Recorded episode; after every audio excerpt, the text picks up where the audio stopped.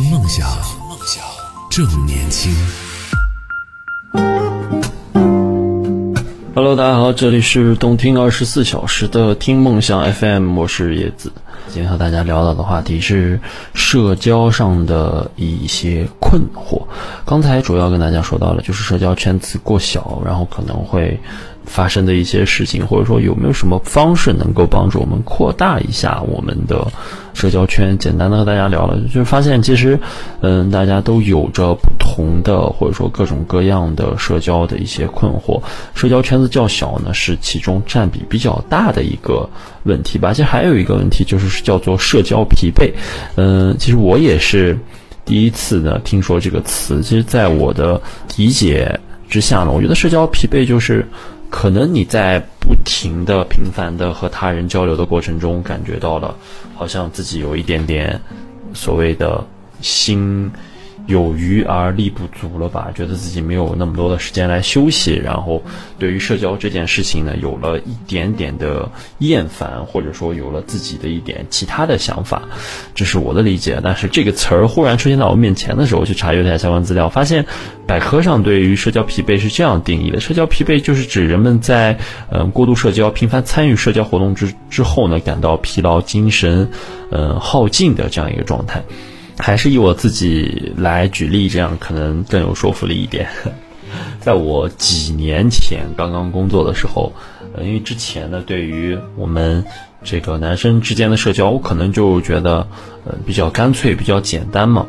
嗯，特别是我在我专业的这个背景下，大家的嗯交流相对而言都会比较直接，没有那么拐弯抹角呀，呃，勾心斗角的这件事情相对而言还是比较少的，因为大家呢说白了都不是那么的愿意去藏着掖着，有什么就说什么了。我看你不爽，那我就要去打你，就是这样一个状态。我觉得你好，我觉得你能够交朋友，我就会直接的告诉你。嗯，但是在刚刚工作之后呢，发现了。其实工作之后的社交呢，不是我想象的那样的，感觉到非常的疲惫，让我非常的头痛啊。是什么样一个社交方式？就是用吃饭和喝酒这件事情来促进啊人与人之间的关系。这可能就是我们一个呃社会上的典型的问题吧，就是用酒桌文化来拉近人与人之间的关系。我一直觉得那些东西可能出现在我的身边会比较少吧，就是比如，哎，呃，有有多么厉害的人啊，在你的一个酒桌上，你要用什么样的方式和他说话，要用什么样的语言来和他沟通啊？怎么样体现你的情商啊？怎么样把你的酒桌文化践行从头践行的特别好，从头到尾这种，这是我一开始不适应的地方，因为超高频次的聚餐。然后高频次的喝酒让我有点力不从心。其实这件事情也能怪到我自己的头上吧，因为从小呢对于酒的这件事情就不是很感兴趣，因为父母呢喝的也比较少，基本是不喝的，导致我一进入这个工作场合，然后在这些事情，因为这些东西，嗯、呃，我相信有的家长呢是会教给你的，但是呢我这里不一样，没有人教我嘛。啊，我也就是属于一个要从头来摸索，看别人怎么做，然后自己来学习的这样一个过程。在这个过程中啊，在这个过程中，从坐在那里，然后没有什么可说的，一直到能够端起杯子来，能够和他人主动的去把这这个酒喝了，怎怎么样？具体呢，怎么样把这个酒喝的有意义？我的段位到现在可能为止还是不够的，但是呢，最起码能够呃有一些进步，这就是我。是怎么样度过这个社交疲惫的这样一个状态，这样一个过程吧？啊，社交疲惫其实是现在我们嗯大部分小伙伴们所面临的这样一个问题。你在职场上，你不得不社交。当你的顶头上司告诉你说：“哎，走，今天晚上订个桌子，然后哪个哪个公司的那个领导要过来，嗯，我们一起吃个饭啊，聊一下业务。”那这个时候你怎么办？你不能跟领导说：“哎。”领导，我这个今天肚子疼不舒服啊，能不能不去了？但你一次不去，两次不去的时候，有的时候这些业务呢就跟你没关系了哈，就自然而然的就找不到你了。还有一一种情况是，大家对于这些这个酒不能避免的时候，就是你第一次上门的时候，你去你的老丈人啊、丈母娘家的时候，你你不喝酒吗？他的爸爸说：“哎，小伙子，喝酒吗？我们喝一点。”哎，这个时候你能说：“哎，我不喝吗？”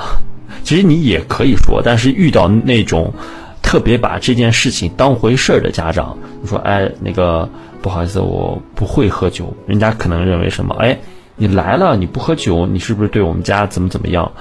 毕竟每个人都是不一样的，每个人的想法呢都是不一样的。可能这个时候我就要，呃，思考一下自己是不是该喝，该喝多少，该怎么喝。那么在这里建议一下，这个还没有到呃你的呃另一半的家里去过的小伙伴们，去之前呢，真的可以做一下功课啊，问一下家里人喝不喝酒啊，或者说对于呃喝酒这件事情呢，嗯是怎么样的看法？你到底需不需要喝？如果大家。都觉得这件事不重要，呢不喝的时候，那你最好也别喝。万一人家觉得，哎，你这个小伙子年纪不大，怎么酒量这么好呀？是不是经常酗酒呀什么的？这就有点得不偿失了，对不对？听梦想，梦想正年轻。这里这里是听梦想 FM。刚才其实一直提到的都是因为工作啊，然后让社交。嗯，变得很疲惫、精疲力尽的这种，其实也有一部分是因为生活嘛。嗯，在你刚刚认识了几个可能跟你有共同话题、共同语言的小伙伴的时候，你突然有一天，你觉得因为某些事情吧，觉得他们好像又不是你想象的那样，想和他们渐渐疏远的时候，那你会采用什么样的方式呢？这个时候，他们。没有意识到你的心理的活动，还是一如既往的啊，热情的呃和你一起啊，邀请你去做什么做什么呀。但是你心里已经因为某些事情有了一些隔阂，你在这个时候真的也会感觉到呃心很累。其实，在这个时候建议大家，如果你有了这样的情况呢，主动的把你意识到的一些你不喜欢的问题和你的。刚交的朋友，刚交的小伙伴们说出来，沟通出来，那么你是不是会觉得会好一点？那如果真的他在这件事情上，呃，表达出的一些意愿呀，嗯，跟你真的大相径庭的话，以后呢，你真的就可以尝试着去拒绝，去不和他们多参与一些活动。那这些活动你不参与了，那慢慢的，他们真的也就不会再去。呃，和你叫你一起玩呀，叫你一起怎么样的？所以有的时候学会去衡量，学会去拒绝，也是一件其实还是蛮有意义的一件事情啊。很多网友就说到，其实还是蛮正常的。你跟你的家人相处久了，跟你的爱人、恋人相处久了，都会感觉到累，更何况是一些原本没有什么关系的朋友呢？其实就是重要的还是是自我调节，然后就不要太。在乎别人的眼光和看法，然后呢，不要把自己太当回事儿，可能就会轻松一些。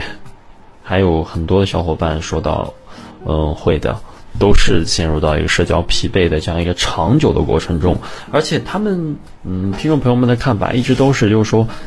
只要你感觉到疲惫了，那就一定是一个长时间的过程。它不是说，啊，我今天感到疲惫，然后明天就能够继续调整过来，继续我的生活，继续我的正常社交的，都是一个非常长久的过程。那么我们来想一想，为什么会有这种？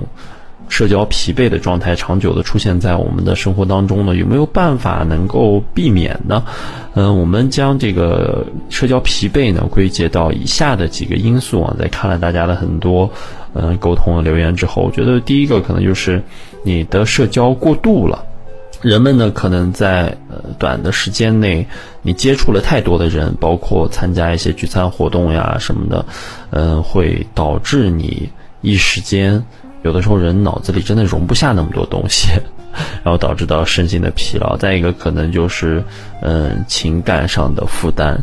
与他人建立亲密的，呃，关系啊，情感的时候呢，我们必须的投入就是比较大量的时间和精力，可能就会出现这种情感负担过重啊，然后，呃，你一时间没有办法。把自己的这种精力抽回到自己身上的时候，而且一旦投入了，那么肯定就会有关系纠纷啊，感到情感疲惫的这些问题。那这些原因呢，也会导致大家出现这种社交疲惫的这种情况。嗯，第三个呢，就是可能会有一些社交上的焦虑，特别是一些相对内向内敛的人来，对于他们来说，呃，与他人的社交互动呢，可能会引起一些。焦虑和压力。频繁的活动呢，能够加重他们这个呃焦虑的程度，导致社交的疲惫。第四者情嗯情况呢，可能就是人们在频繁的社交过程中，你没有一个休息的时间。我们这种频繁的社交意思是什么？就是你在工作当中，哎，周一到周五你可能会有应酬，什么这种情况是很常见的。那么你真的五个工作日，你要有四天或者说三天都在应酬的话，那你是不是感觉你每天都是奔波在路上？不是在社交，不是在应酬的路上，就是当应酬完的这个过程。甚至你连你自己，我们刚才提到喝酒这件事，你甚至连你自己的这个酒劲儿都缓不过来的时候，你是不是也能感觉到这种压力压在你的身上，然后导致有社交疲惫的这种情况出现呢？嗯，你是社交疲惫的那个人吗？你是那个现在不愿意和大家去交朋友的那个人吗？还有一些小伙伴，其实。他们可能是什么？可能就根本不想社交。比如我，我现在已经发展成一个什么样的状态？就是我我把我自己的工作干好，我把我自己的事情做好，我和我喜欢的人在一起，就是我最开心的事情。为什么非要去社交呢？难道这个世界不社交就没有办法工作吗？不社交就没有办法生活吗？嗯，这种正常的。社交方式就够了呀，为什么非要有那种稀奇古怪啊，呃，花里胡哨的那种东西出现呢？唉，这真的就让人非常的郁闷。嗯，但是这种社交呢，有的时候并不是因为烦朋友了，只是自己感觉到心累了而已。那么在这里也给大家推荐一些调整我们社交疲惫的状态的方式，是我自己亲身体验过的，真的是蛮有用的。第一点呢，休息和放松，真的我们可以给我们自己一些休息的时间，去做自己喜欢的事。有的人喜欢打球，有的人喜欢听音乐，有的喜欢骑车，有的人喜欢去看花，有的人喜欢去这个逛遍我们的大千世界。通过做自己喜欢的事情，给自己充分休息的时间，然后来调整那个自己的。精力，然后给自己一些私人的空间和时间来恢复精力和活力。还有一点其实蛮重要的，就是学会设定你自己的底线。我们底线说的可能有点过分，我给它起个名字叫做设定自己的边界，好吧？学会说不就好了，不要去过度的承诺或参加社交活动，可以适当的，嗯，怎么说呢？排除自己没有办法承受的压力，设定明确的底线，设定明确的边界，然后确保自己呢有足够的。呃，个人时间和空间能够生活在自己的小世界当中。有的人可能就是体现到，呃，一个状态，就是说，只要他人说，哎，走，今天我们去哪哪哪，然后和和大家聊一下，或者说和大家一起吃饭什么的，你觉得你太累了，你就说，你就说不去就好了呀。你就说我今天很累啊，怎么怎么样。你不用去在乎，如果你真的想和他们去维持这个关系的话，你可以在下一次的社交活动中，你主动一点来邀请他们，这就好了呀。把自己的边界要拿出来，把自己的底线还是要拿出来的。可以跟自己喜欢的人啊，跟自己喜欢的小伙伴多去沟通一下，多去说一说，说与亲密的朋友、家人来分享你的感受，来寻求他们的支持和建议，从他们那里得到，嗯，一些所谓的安慰，得到一些内心的释放。嗯，有的时候大家来宣泄啊，来发泄的窗口不一定是要和他们去聊天儿，只是可有的时候和他们在一起待一会儿。和自己的爸爸妈妈一起安静的吃顿午饭，你都能够感觉到心情舒畅。这也是为什么，就是说，嗯，家是我们永远的港湾。这句话听起来可能很矫情啊，但是，就算和你的父母在一起，你不说什么，也会比跟你的一些所谓的同事在一起，你自己的心里要舒服、要有趣的，呃，多。千万别把自己逼得太紧了，这样谁都受不了。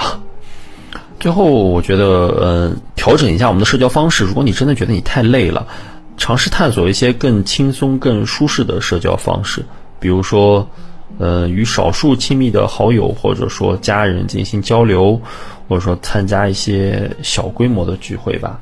你说一个工作小组里面八九个人，可能有你不喜欢的，也有你喜欢的。每次这样的聚会，你感觉到身心俱疲，那么下一次的时候，你是不是可以？嗯，尝试着叫上几个能够谈得来的、能够和你建立良好关系的小伙伴呢？嗯，每个人的情况和需求都是不一样的，找到自己适合的调整方法很重要。那如果你的社交疲惫并持续的影响你的日常生活，你真的感觉到这一步了，还是大家可以去咨询一下专业的心理医师、医生或者说心理咨询师吧，然后以获得更具体的。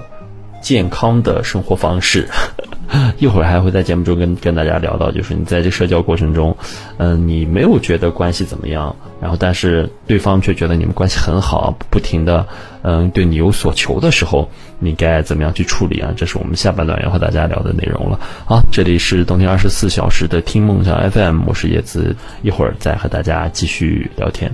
听梦想正年轻，这里是听梦想 FM。听梦想 FM。